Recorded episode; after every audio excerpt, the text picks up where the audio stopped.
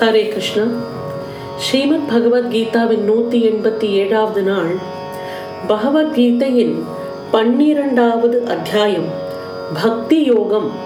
இன்றையிலிருந்து நாம் தொடங்க இருக்கிறோம். இந்த அத்தியாயத்தில் மொத்தமே இருபது ஸ்லோகங்கள் தான் உள்ளன. இப்போது சகுண நிர்குண பிரம்மம் உபாசனைகள் எப்படி செய்ய வேண்டும் என்பதை விளக்கும் ஸ்லோகங்களை பார்ப்போம். முதல் ஸ்லோகம் அர்ஜுன உவாச்ச एवं सततयुक्ताः ये भक्ताः त्वं पर्युपासते ये च अपि अक्षरम् अव्यक्तं तेषां के योगवित्तमाः அர்ஜுன உவாச்சா அர்ஜுனன் சொல்கிறார் ஆஹ்,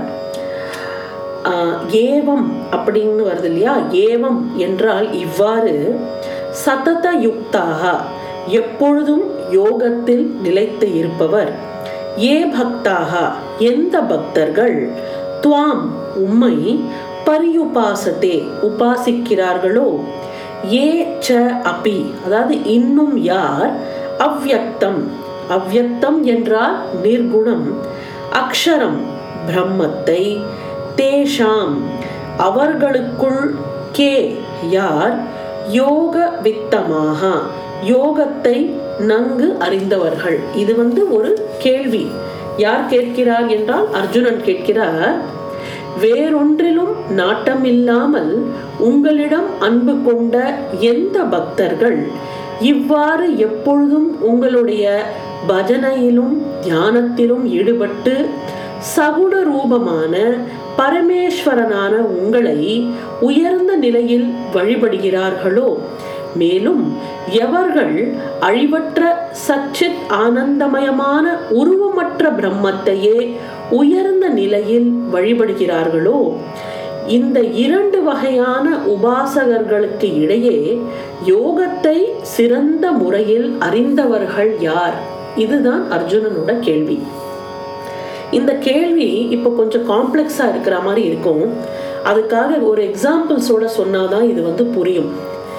அதாவது பகவத் ஸ்வரூபம் என்பது நிர்குணமாக இருக்கிறது சகுணமாக இருக்கிறது. நிர்குணம் என்றால் என்ன? சகுணம் என்றால் என்ன? என்று பார்த்தோமானால் ஃபார் எக்ஸாம்பிள் சிதம்பரம் கோவில் எத்தனை பேர் போயிருக்கீங்கன்னு தெரியல. சைவிசம் ஃபாலோ பண்றவங்களுக்கு கோவில்னாலே சிதம்பரம் தான் சிதம்பரம் கோவிலை ஏன் நான் எக்ஸாம்பிளா சொல்றேன்னா இங்க வந்து பகவான் ரூபமாக அரூபமாக அருவுருவமாகவும் இருக்கிறார். அதாவது மூணு ஃபார்ம்ஸ்லயும் இந்த கோவில்ல பகவானை தரிசிக்கலாம். இந்த எக்ஸாம்பிளை சொல்லும்போது தான் நிர்குணம் என்றால் என்ன சகுணம் என்றால் என்னன்னு புரியும். அதாவது சகுண ரூபம் அப்படின்னா ரூபம் கண்ணுக்கு தெரியறது. நடராஜ பெருமானோட உருவம் கண்ணுக்கு தெரியும் இல்லையா? அது வந்து உருவம். ஒரு தங்க சிலையாக இருக்கிறார் ஆக அது உருவம் இருக்கிறது. இதுதான் சகுண ரூபம். அங்க லாவண்யங்கள் கண்ணுக்கு தென்படும். அடுத்தது அருவம். அருவம் என்றால் உருவமே இல்லாமல் இருக்கிறது. சிதம்பர ரகசியம் என்று ஒன்றை நமக்கு காட்டுவாங்க. சிதம்பரம் ரகசியம் இது நான் முன்னாடியே கூட ஒரு சில தொகுப்புகளில் சொல்லியிருக்கிறேன். சிதம்பர ரகசியம்னு காட்டும்போது திரையை அப்படி எடுத்து அங்க வந்து தங்க வில்வ மாலைகள் தொங்கிக் கொண்டிருக்கும். இதுதான் சிதம்பர ரகசியம் அப்படின்னு அங்க இருக்கிற தீட்சதர் தீபாராதனை காட்டும்போது நம்ம என்ன நினைப்போம்? அந்த வில்வ மாலை தான் சிதம்பர ரகசியம் என்று நாம் நினைத்துக் கொள்வோம். அது அல்ல அதுக்கு அர்த்தம் நம்ம இருக்கிற இடத்துலேருந்து அந்த தங்க வில்வ மாலை இருக்கும் இடம் நடுவுல இருக்கிற அந்த இடைவெளி ஆகாசம் ஸ்பேஸ் அதுவும் இறைவனே. அதாவது அங்க பகவானோட உருவம் நம்ம கண்ணுக்கு தெரியறதில்ல. ஆக இதுதான் நிர்குண ரூபம்னு இந்த ஸ்லோகத்தை சொல்றது. குணம் என்பது இல்லாமல் இருப்பது. ஒரு ஸ்பேஸ் ஒரு வெட்ட வெளியில இறைவன் வந்து கருப்பா சேப்பா நெட்டையா குட்டையா எந்த விதமான ஒரு குணமும் நம்ம கண்ணுக்கு புலன்படாது. நம்ம அறிவுக்கு எட்டாது.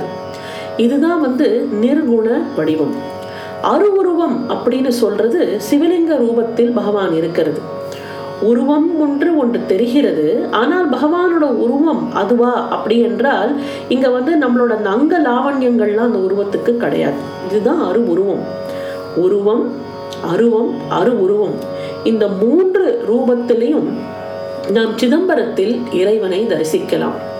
ஆக இந்த ஸ்லோகத்துல அர்ஜுனன் என்ன கேட்கிறான் என்றால் எப்படி வந்து பக்தர்கள் வழிபட வேண்டும்? சகுண ரூபத்துல உன்னை நினைக்கணுமா? இல்ல நிர்குண ரூபத்தில் உன்னை நினைக்கணுமா? இந்த கேள்வி போன அத்தியாயத்திலிருந்து இந்த கேள்வி இந்த அத்தியாயத்தில் முதல் ஸ்லோகமாக அர்ஜுனன் ஏன் கேட்க வேண்டும்? போன அத்தியாயத்தில் நம்ம விஸ்வரூபமாக பார்த்ததுதான் பகவானோட யதார்த்தமான உருவம் இல்லையா? ஆனா அது வந்து அர்ஜுனனுக்கு புலப்படவில்லை. அவன் வந்து கிருஷ்ணனை அவன் பார்க்கிற அந்த மனமோகன ரூபத்தில் தான் பார்க்க விரும்புகிறான். அதாவது சகுண உருவம். அதாவது சகுண உருவத்தில் இறை வழிபாடு செய்வது நல்லதா? இல்ல நிர்குண வடிவமாக வழிபட வேண்டுமா? அப்படிங்கிற கேள்வியை தான் அர்ஜுனன் இந்த அத்தியாயத்தில் முதல் ஸ்லோகத்தில் கேட்கிறான். அர்ஜுனன் சொன்னது என்னவென்றால் இவ்வாறு யாண்டும் யோகத்தில் உறுதிப்பாட்டுடன் உம்மை உபாசிக்கும் பக்தர்கள் மற்ற நிர்குண பிரம்மத்தை உபாசிப்பவர்கள் ஆகிய இவர்களுக்குள் யோகத்தை நன்கு அறிந்தவர்கள் யார்? முன் அத்தியாயத்தின் கடைசி ஸ்லோகத்தில் சொல்லியபடி சகுண பிரம்ம உபாசனை செய்வது சிறந்ததா? அல்லது நிருபாதி நிர்விஷய நிர்குண பிரம்ம உபாசனை செய்வது சிறந்ததா என்பதுதான் அர்ஜுனனுடைய கேள்வி இதற்கு என்ன பதில் வருகிறது என்று பார்ப்போம் இரண்டாவது ஸ்லோகம் பகவான் சொல்கிறார் ஸ்ரீ பகவானுவாச்ச मय्यावेश्य मनो ये मां नित्ययुक्ता उपासते श्रद्धया परयोपेतास्ते मे युक्ततमामताः ஸ்ரீ பகவான் வாச்ச மயி மயி என்றால் என்னிடத்து மனக ஆவேஷ்ய மனதை வைத்து நித்திய யுக்தாக யோகத்தில் நிலைத்தவராய் பரயா ஸ்ரத்தையா மேலான ஸ்ரத்தையுடன் உபேதாக கூடினவராய் ஏ யார்? மாம் என்னை உபாசத்தே உபாசிக்கிறார்களோ? தே அவர்கள் யுக்ததமாக யோகத்தில் மேம்பட்டவர்கள் என்று மேமதாக என்னால் கருதப்படுகிறார்கள். ஸ்ரீ பகவான் கூறுகிறார் என்னிடத்தில் மனதை ஒருமுகப்படுத்தி எப்பொழுதும் என்னை வழிபடுதலிலும் தியானம் செய்வதிலும் ஈடுபட்டுள்ள எந்த எந்த பக்த ஜனங்கள் சிறந்த ஸ்ரத்தையுடன் கூடியவர்களாக சகுண ரூபத்தோடு கூடிய பரமேஸ்வரனான என்னை வழிபடுகிறார்களோ அவர்கள் யோகிகளிலேயே மேலானவர் என்று என்னால் மதிக்கப்படுபவர். பகவான் இதுக்கு பதில் சொல்லியிருக்கிறார். என்ன பதில் சொல்கிறார்? என் மேல மனசை ஒருமுகப்படுத்த வேண்டும். எப்பொழுதும் என்னை வழிபடுதலிலேயே ஒரு தியானம் இருக்க வேண்டும் நினைவு இருக்க வேண்டும். எந்த பக்த ஜனங்கள் சிறந்த ஸ்ரத்தையுடன் இந்த மாதிரி என்னோட சகுண வடிவத்தை வழிபடுகிறார்களோ அப்பேற்பட்டவர்களை நான் மேலானவர்கள் என்று கருதுகிறேன். அப்படின்னு இந்த ஸ்லோகத்துல வரும்போது நம்மளுக்கு என்ன தோணும்? சகுண வடிவத்தை தான் வழிபட வேண்டும் என்று நமக்கு தோன்றுகிறது அல்லவா பகவான் விஸ்வரூபத்தை உடையவர் பரமேஸ்வரன். அவர் சகுண பிரம்மம். உலகுக்கு அந்தர்யாமியாய் இருந்து அதை ஆளுகிறார். யோகிகளுக்கெல்லாம் அவரே மேலான ஈஸ்வரன். சர்வஜன் என்று அவரைத்தான் நாம் சொல்ல வேண்டும். சர்வஜன் எல்லாம் அறிந்தவர் என்று பொருள். முழு மனதையும் ஒழுங்குபடுத்தி அவர் மீது செலுத்துகிறவர்கள் தான் பக்தர்கள். அவர்களுக்கு விருப்பு வெறுப்பு மனக்லேஷம் முதலியனது கிடையவே கிடையாது. பக்தர்களாக இருப்பவர்களுக்கு ஒரு சம பாவனை இருக்கும் இல்லையா? ஒரு உண்மையான பக்தன் என்றால் அவனுக்கு விருப்பு வெறுப்பு இருக்காது. எந்த விதமான மனக்லேசமும் இருக்காது. எப்பேற்பட்ட கஷ்டத்தை அவன் அனுபவித்துக் கொண்டிருந்தாலும் அந்த கஷ்டம் அவனுக்கு ஒரு பெரிய கஷ்டமாவே இருக்காது. இரவும் பகலும் இறைவனை பற்றியே சிந்தனை. அது ஒன்றே அவர்களின் உள்ளத்தில் குடிகொள்கிறது. யார் உள்ளத்தில்? பக்தர்களின் உள்ளத்தில். அவர்கள் உயிர் வாழ்ந்திருப்பதும் இறைவன் பொருட்டேயாம். எதற்காக நாம் உயிர் வாழ்ந்து கொண்டிருக்கிறோம் என்றால் ஏதோ ஒரு ஈஸ்வர சாதனையில் நாம் ஈடுபட்டு உள்ளவர்களாக இருப்பதற்காக வாழ்ந்து கொண்டிருக்கிறோம் என்ற எண்ணம் அவர்களுக்கு இருக்கும். ஏதோ ஒரு டிவோஷனல் ஆக்டிவிட்டியில தன்னை ஈடுபடுத்தி கொண்டு இருக்கிறார்கள் கடவுளை அரூபி என தியானிப்பது முற்றிலும் சரியானதே. ஆனால் அதுதான் உண்மை. மற்ற கொள்கை எல்லாம் பொய் என்று எண்ணிவிடாதே. அவனை ரூபி என தியானிப்பதும் சரியானதே. எப்படி வேணாலும் நாம் அவனை தியானிக்கலாம். ரூபத்தோட இருக்கிறாப்புல தியானிக்கலாம். ரூபமே இல்லாம இருக்கிற மாதிரியும் தியானிக்கலாம். ஆனால் அவனை நீ காணும் வரையில் உனது பிரத்யேகமான கொள்கையை நீ கைவிடாதே. எப்படி நீ தியானித்திருப்பதாக இருந்தாலும் சரி ஆனால் உன் கொள்கையை நீ கைவிடாதே. அவனை தியானிக்க வேண்டும் என்ற கொள்கையை நீ கைவிடாதே என்று ஸ்ரீ ராமகிருஷ்ண பரமஹம்சர் நமக்கு சொல்கிறார். அதாவது எப்படி வேணுமானாலும் நாம் தியானிக்கலாம் ஆனால் சகுண ரூபத்தில் தியானிப்பது சற்று சுலபம். நிர்குண நிராகார பிரம்மத்தை உபாசிப்பவர்கள் சிறந்த யோகிகள் ஆக மாட்டார்களா அப்படிங்கிற ஒரு கேள்வி நம்ம மனசுல வரும் இல்லையா? சகுணமாக தான் வழிபட வேண்டும் என்றால் இப்ப நிர்குணமாக வழிபடுபவர்கள் அவர்கள்லாம் உபாசனைக்கு உரியவர்கள் இல்லையா? அப்படிங்கிற கேள்விக்கு விடையாக வருகிறது தான் மூன்றாவது ஸ்லோகமும் நான்காவது ஸ்லோகமும். ஏது அக்ஷரம் அநிரத்யேஷம் अव्यक्तं पर्युपासते सर्वत्र ग्रम् अचिन्त्यं च कूटस्थम् अचलं ध्रुवं सन्नियम्य इन्द्रियग्रामं सर्वत्र समबुद्धयः ते प्राप्नुवन्ति मामेव सर्वभूतहिते रताः तु ஆனால் ஏ யார்? சர்வத்திர எங்கும் சமபுத்தயக சமபுத்தி உள்ளவர்களாய் இந்திரிய கிராமம் இந்திரிய கூட்டத்தை சந்நியம்ய அப்படியாவது நன்கு அடக்கி சந்நியம்ய அனிர்தேஷம் சொல்லால் விளக்க முடியாததும் அவ்யக்தம் தோற்றத்திற்கு அப்பாற்பட்டதும் சர்வத்ரகம் அதாவது எங்கும் வியாபித்து இருப்பதும் அச்சிந்தியம் சிந்தைக்கு எட்டாததும் கூட்டஸ்தம் மாறாததும் அச்சலம் நகராததும் துருவம் நிலைத்ததும் அக்ஷரம் அழியாததும் பர்யுபாசத்தே நன்கு உபாசிப்பவர்கள் சர்வபூத ஹிதே ரதாக எல்லா உயிர்களின் நன்மைகளில் ஈடுபட்டவர்கள். தே அவர்கள் மாம் ஏவ என்னையே பிராப்னுவந்தி வந்து அடைகிறார்கள் என்று பகவான் சொல்கிறார். ஆனால் எவர்கள் புலன்களின் தொகுதியை நன்கு அடக்கி மனம் புத்திகளுக்கு அப்பாற்பட்டதும் எங்கும் நிறைந்ததும் சொற்களால் விளக்க முடியாததுமான ஸ்வரூபம் உடையது என்றும் என்றும் ஒரே விதமாக இருப்பது நித்தியமானது அசையாதது இயக்கமற்றது உருவமற்றது அழிவற்றது சச்சித் ஆனந்தமானதே பிரம்மம் என்றெல்லாம் எப்பொழுதும் ஒன்றின பாவனையோடு தியானம் செய்து உபாசிக்கிறார்களோ?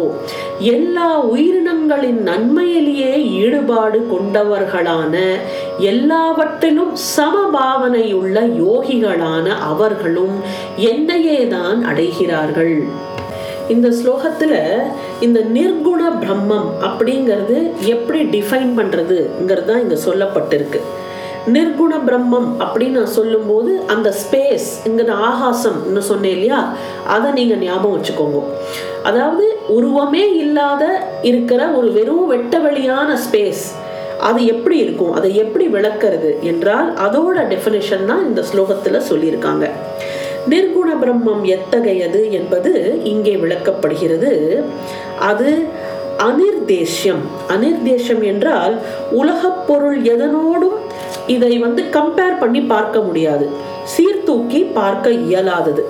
அது எத்தகையது என்று சொல்லால் நம்மளால் விளக்க முடியாதது. உலகமோ தோன்றவும் மறையவும் செய்கிறது. தோன்றிய பொழுது வியக்கத்தக்கதாகவும் மறைந்த பொழுது அவ்வியக்தமாகவும் உலகம் இருக்கிறது. இன்னொரு ஒரு உதாரணம் சொல்லணும் என்றால் ஒரு சினிமா பார்க்கணும்னு நினச்சிக்கோங்க. ஒரு பெரிய ஸ்கிரீன் அந்த ஸ்கிரீன்ல வந்து காட்சிகள் ஓடிக்கொண்டு இருக்கின்றன அந்த காட்சிகளை நாம் பார்த்து கொண்டிருக்கிறோம். அந்த காட்சிகள்னு வரும்போது அது மாறி மாறி வந்துட்டு இருக்கும் இல்லையா? டிஃப்ரெண்ட் சீன்ஸ் நம்மளுக்கு அந்த ஸ்க்ரீனில் தெரியும். ஆனால் அந்த பேக்ரவுண்ட்ல இருக்கிற அந்த ஸ்க்ரீன் என்பது அப்படியே தான் இருக்கும். எத்தனையோ விதமான காட்சி அந்த ஸ்க்ரீனில் ப்ரொஜெக்ட் செய்யப்படலாம். ஆனால் அந்த ஸ்க்ரீன் என்பது அப்படியே தான் இருக்கும். அதுதான். ஸோ இந்த மாறுறது எல்லாமே சகுனம். இந்த மாறாம அந்த ஸ்கிரீனோட பேக்ரவுண்ட்ல நிக்கிறது இல்லையா? அதுதான் அச்சலம். அதுதான் நிர்குண பரபிரம்மம். ஒரு எக்ஸாம்பிளுக்காக சொல்றேன். உலகமோ தோன்றவும் மறைவும் செய்கிறது. அப்போ தோன்றிய போதெல்லாம் அது நம்மளுக்கு வியக்தமாக இருக்கு. மறையும் போதெல்லாம் அவ்வியக்தமாக இருக்கிறது. ஆனால் பரபிரம்மத்தின் கண் இத்தகைய விகாரம் ஒன்றுமே கிடையாது. அது எப்பவுமே ஒரே மாதிரி தான் இருக்கும். சினிமா முடிஞ்சோடனே அந்த ஸ்கிரீன் அப்படியே தான் இருக்க போறது. அந்த ஸ்பேஸ் அது அப்படியே தான் இருக்க போறது. அதீதத்தில் அது இருந்தபடிதான் இருக்கிறது. ஆதலால் அது அவ்வியக்தம்.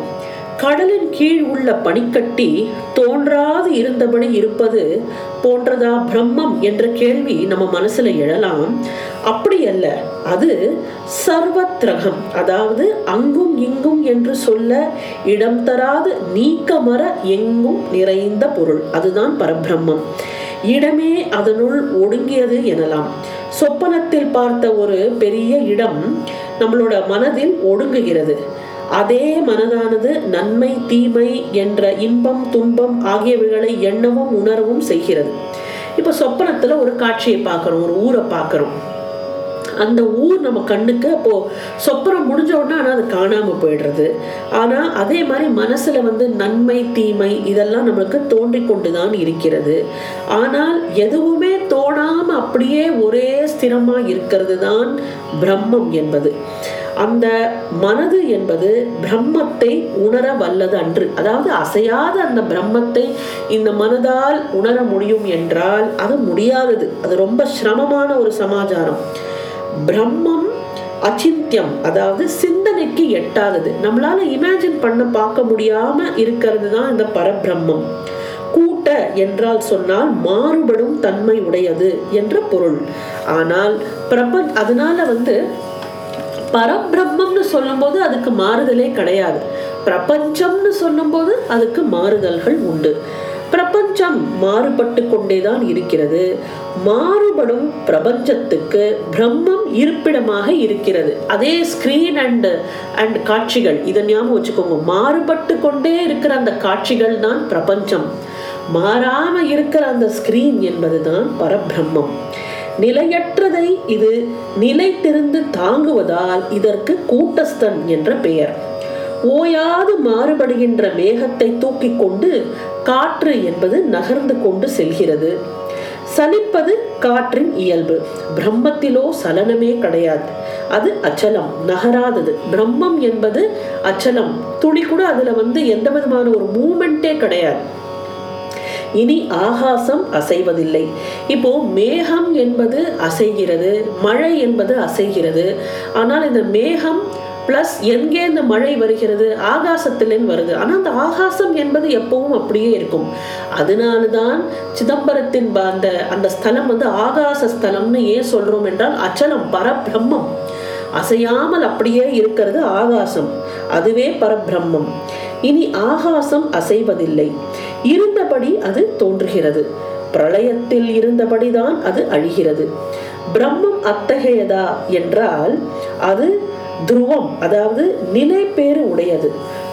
சுத்த சைத்தன்யம் ஆகிய அது இந்த கால தேச வர்த்தமானத்தால் அடிபடாமல் இருப்பதால் அது அக்ஷரம் அதாவது அழியாதது. இந்த காலத்துக்கெல்லாம் இந்த பிரம்மம் என்பது கட்டுப்பட்டதே இல்லை அதுக்கெல்லாம் அப்பாற்பட்டது. இனி நிர்குண பிரம்மம் உபாசனைக்கு தகுதி உடையவர்கள் யார் அப்படிங்கிற கேள்விக்கு யார்னால இந்த நிர்குண பரபிரம்மத்தை வழிபட முடியும் என்றால் முதல்ல அதுக்கு சமபுத்தி வேணும். இன்பம் தருபவைகள் துன்பம் தருபவைகள் ஆகிய இரண்டரையும் ஒரே மனப்பான்மையுடன் கருதல் தான் இந்த சமபுத்தி ஆகும் இந்திரிய கூட்டங்களை எல்லாம் யார் நன்கு கட்டி ஆழ்கிறார்களோ அவர்களுக்கே மனதில் ஒரு நடுநிலை வந்து அமைகிறது. இப்போ இந்த நிர்குணமாக பகவானை அப்படியே உட்கார்ந்து தியானம் செய்கிறவர்கள் எத்தனையோ பேர் இருக்கிறார். உருவமே இல்லாம அப்படியே இறை வழிபாடு நடத்துவார் இல்லையா? இப்போ இஸ்லாமிய மக்கள் பார்த்தீங்கன்னா அவங்களுக்கெல்லாம் நிர்குணமாக தான் அவங்கெல்லாம் வழிபடுறாங்க. அந்த மாதிரி ஒரு நிலைக்கு போறதுக்கு ஒரு ரொம்ப அது ஒரு சிரமமான சமாச்சாரம். ஏனென்றால் மனசுல எந்த விதமான ஒரு வேறுபாடும் இல்லாமல் இருக்கணும். அவங்களுக்கு அந்த மாதிரி இருக்கான்னு எனக்கு தெரியல. பட் எந்த விதமான ஒரு டிஃப்ரென்சஸையும் பார்க்க முடியாத அளவுக்கு ஒரு மனநிலை வந்தாதான் நம்மளால இந்த மாதிரி ஒரு வழிபாடை செய்ய முடியும். இந்திரிய கூட்டங்களை எல்லாம் வென்று இருக்க வேண்டும். மனதின் நடுநிலை என்பது உலகுக்கு பயன்படாது பிணம் போன்று கிடப்பதில்லை. மன இல்லை நடுநிலை நடுநிலைன்னு சொல்லும்போது ஒரு நான் ரியாக்டிவ் ஸ்டேட் ஒரு இன்னர்ட் ஸ்டேட்னு சொல்லும்போது ஒரு பணம் கூட தான் ரியாக்டே பண்ணாம அப்படியே இருக்கும். அப்படி இருக்கிறதா? அப்படி என்றால் அதற்கு அர்த்தம் அது இல்லை. எல்லா உயிர்களையும் பிரம்மஸ்வரூபமாக கண்டு அவர்களுக்கு சேவை செய்ய வேண்டும். இப்பேற்பட்ட ஒரு மனப்பான்மை இருக்கிறதா? யாராக இருந்தாலும் சரி ஒரு செடி கொடி ஒரு நாய் ஒரு பூனை ஒரு மாடு யாரை பார்த்தாலும் சரி எதை பார்த்தாலும் சரி அது எல்லாத்துலேயும் நம்மளால பிரம்மத்தை பார்க்க முடிகிறதா? ஈஸ்வர ஸ்வரூபமாக அது நம்மளுக்கு கண்ணுக்கு தெரிகிறதா? யாரை பார்த்தாலும் அவரை பார்த்தா ஒரு பகவத் ஸ்வரூபத்தில் நம்மளால பார்க்க முடியறதா? அப்படிங்கிற ஒரு மனப்பான்மை வருகிறதா? அது வந்திருந்தாலே ஒழிய இந்த நிர்குண ஸ்வரூபத்தை வழிபடுறதுங்கிறது கஷ்டமாக இருக்கும். அப்படிதான் இங்க சொல்லப்படுகிறது. அவர்களின் நன்மையில் நாட்டம் வைத்திருப்பதாக சேவை செய்வதே அறிகுறியாகும். அதாவது இந்த உலக மக்களுக்காக நன்மை செய்ய வேண்டும். யாராவது நமக்கு தீமையே செய்திருந்தால் கூட நம்ம வந்து ஒரு ஒரு சுச்சுவேஷன் வரும்போது நன்மையே செய்யற ஒரு மனப்பான்மை. அந்த மாதிரி இருக்க வேண்டும். ஒரு சிலர் பிரம்மஸ்வரூபத்தில் லயித்து கர்மமற்று இருப்பார்கள். அங்கனம் ஜீவர்களை எல்லாம் பிரம்மஸ்வரூபமாக காண்பதும் அந்த ஜீவர்களுக்கு பரம நன்மையே விளைக்கிறது. அதாவது இப்போ ஒரு சில பேர் நிறைய சேத்ராடம் போகும்போது பார்ப்போம் நம்ம. ஒரு சில சமயம் அந்த தீர்த்த ஸ்தலத்துலலாம் எதையுமே மனசுல அப்படியே ஒரு தியானத்திலேயே அமர்ந்திருப்பார்கள். மணிக்கணக்கா நாள் கணக்கா தியானத்தில் அமர்ந்திருப்பவர்களை நாம் திருவண்ணாமலையில் கூட பார்க்கலாம். அந்த மாதிரிலாம் ஒரு ஒரு வேற லெவல் ஆஃப் uh, சமாதி நிலையில அவங்களால மெடிடேட் பண்ண முடியுது என்றால் அவர்களோட ஜீவன் இந்த பரம நன்மையை அடைந்திருக்கிறது என்பதுதான் அதுக்கு பொருள். தைலதாரை போன்று இடையராது மனது பிரம்மஸ்வரூபத்தில் போவது என்பதுதான் உபாசனையாகும். அந்த மாதிரி உண்மையாக அவங்களால தன்னோட மனச இறை வழிபாடு இறைவன் மேல அந்த நிர்குணமாக இருக்கும் இறைவன் மேல செலுத்த முடிஞ்சால் அது ஒரு உண்மையான உபாசனையே ஆகும். ரெண்டு உபாசனையும் ஒன்று எனில் எதை வேண்டுமானாலும் ஒருவன் உபாசிக்கலாமா? அப்படிங்கிற கேள்வி எழும் இல்லையா? உபாசிக்கலாகாது அப்படின்னு தான் ஸ்லோகத்தில் வருகிறது ஐந்தாவது ஸ்லோகம் क्लेशः अधिकतरः तेषाम् अव्यक्त आसक्तचेतसाम् अव्यक्ताः हि गतिः दुःखम् देहवद्भिरवाप्यते அவ்யக்த ஆசக்த சேதசாம் நிர்குண பரபிரம்மத்தில் சித்தத்தை வைத்த அதான் அவ்வக்த ஆசக்த சேதசாம். தேஷாம் அவர்களுக்கு கிளேஷக பிரயாசை ஹதிக்கத்தரக மிக அதிகமானது ஹி ஏனென்றால் தேவவத்பிகி அதாவது தேக அபிமானம் உடையவர்களால் அவ்வக்தாகதிகி நிர்குண பிரம்ம நிஷ்டை துக்கம் கஷ்டப்பட்டு அவாப்பியதே அடையப்படுகிறது. என்ன சொல்கிறார் என்றால் இந்த நிர்குணமாக இறை வழிபாடு செய்வது என்பது துர்லபம் கஷ்டம் அப்படின்னு சொல்றார். சச்சித் ஆனந்தமயமான உருவமற்ற பிரம்மத்தில் மனதை ஈடுபடுத்தும் அந்த மனிதர்களுக்கு சாதனையில் உழைப்பு அதிகமாகும். ஏனெனில் உடலில் பற்றுள்ளவர்களால் உருவமற்ற பிரம்ம விஷயமான மார்க்கம் மிகுந்த சிரமத்துடன் அடையப்படுகிறது. இப்போ இருதர உபாசகர்களும் அடையும் குறி எண்ணமோ ஒன்றுதான். ஆனால் தேக அபிமானம் உடைய ஒருவனுக்கு நிர்குண பிரம்ம உபாசனையை விட சகுண பிரம்ம உபாசனை என்பது எளிதாக இருக்கும். நிர்குண பிரம்மம் உபாசகன் துவக்கத்திலேயே உடல் பற்றை அறவே நீக்க வேண்டும். அப்பதான் அது முடியும். பிஞ்சாகி காயாகி கனியாகி விட்ட அந்த மேலோடு பழத்திலிருந்து தானாகவே பிரிந்து போகிறது. அங்கனம் ஞான முதிர்ச்சி அடைபவனுக்கு தேக அபிமானம் போய்விடுகிறது. தேகப்பற்றுடையவனுக்கு எளிதாக இருப்பது சகுண பிரம்ம உபாசனை. அதில் துவக்கி மேல் நோக்கி போகின்றவனுக்கு சாதனத்தில் அதிக சிரமம் ஏற்படுவதில்லை. எடுத்த உடனேயே நிர்குண பிரம்ம உபாசனை என்பது கஷ்டமாக இருக்கும் என்று பகவான் சொல்கிறார். ஏனென்றால் தேக அபிமானம் இருக்கிறவங்களுக்கு நம்மள மாதிரி ஒரு உடம்புல அபிமானம் இருக்கிறவங்களுக்கு உடம்போட இருக்கிற அந்த தேகத்தை தெய்வத்தை பார்க்கறது பார்த்து வழிபடுறதுங்கிறது சுலபமாக இருக்கும். நிர்குணமாக பார்ப்பதுங்கிறது ஒரு கஷ்டமான பிரயாசை. அதில் வந்து நிறைய கஷ்டப்பட வேண்டும். நிறைய அதுக்கு வந்து உழைக்க வேண்டும். அப்படிதான் இங்கே இந்த ஸ்லோகத்தில் சொல்லப்பட்டிருக்கு.